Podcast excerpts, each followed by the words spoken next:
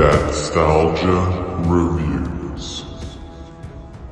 What's up, guys, and welcome to this edition of Dadstalgia Reviews, where today I'm going to be taking a look at James Wan's return to horror, Malignant, which is currently in theaters and streaming right now on HBO Max. Before we dig into the movie, I want to remind everyone of the five categories that I currently place movies in, from best to worst, all that in a bag of chips, Da Bomb, Ait, Buzzkill, and Brutal. And as always, I will give you that rating at the end of the review. With that out of the way, let's go ahead and dig into Malignant. The body of Dr. Florence Weaver was found brutally murdered in her home this morning.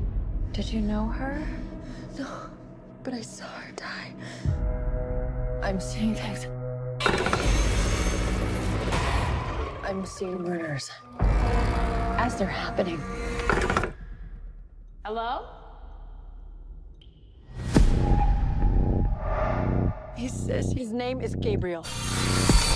I think he's someone from my past.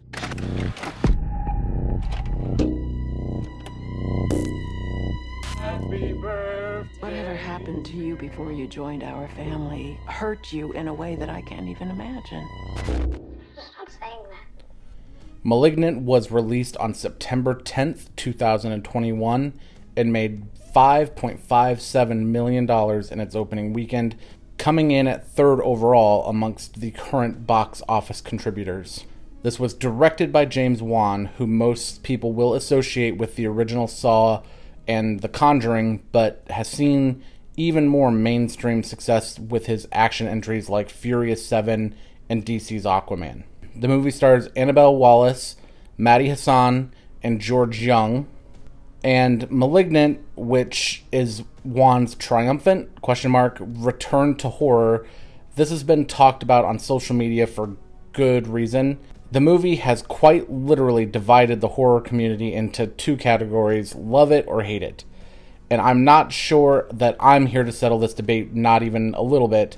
I'm actually coming into this on both sides of that extremely shaky fence, and I'll explain why in a second. First, Malignant follows a young woman named Madison who seemingly out of nowhere becomes paralyzed by shocking visions of grisly murders, only to become even more terrified by the frightening reality of her connections to it all. And I feel like that's about as far as you can get into this one without giving too much away. So, as I sat down to watch this, I was struck with the realization that I had avoided every single trailer related to this, and it wasn't even on purpose. I just kind of never got around to watching them, which won't surprise many who know me if you take into account just how easily I get distracted on a day to day basis.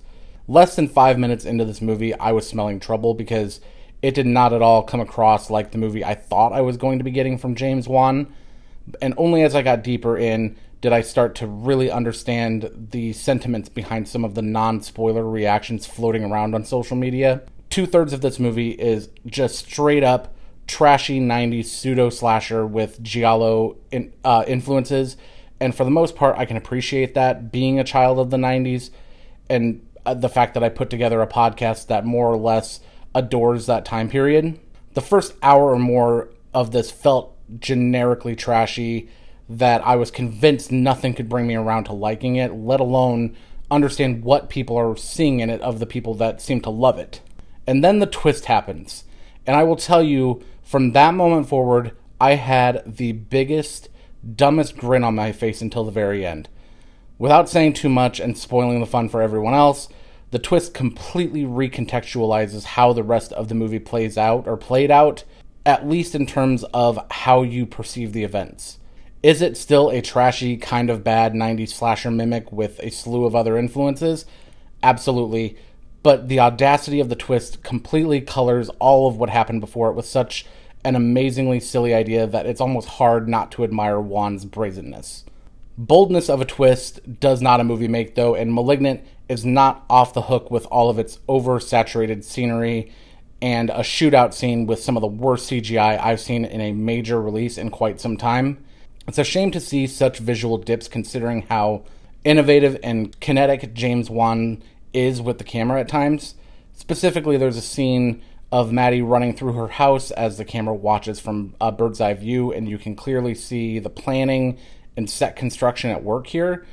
That it almost feels out of place in something this ridiculous, and yet I love it for all the choices that are being made. And you consistently hear this when smaller directors get their chance to make big budget movies for the studio, where they get to make one for the studio and then one for them.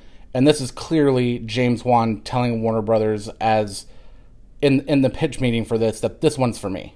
The acting is on key with the rest of the movie, where it's almost impossible to take any of this uh, seriously in in the same realm of your typical gritty horror affair, and ultimately your opinion will live and die at just how well the twist works for you.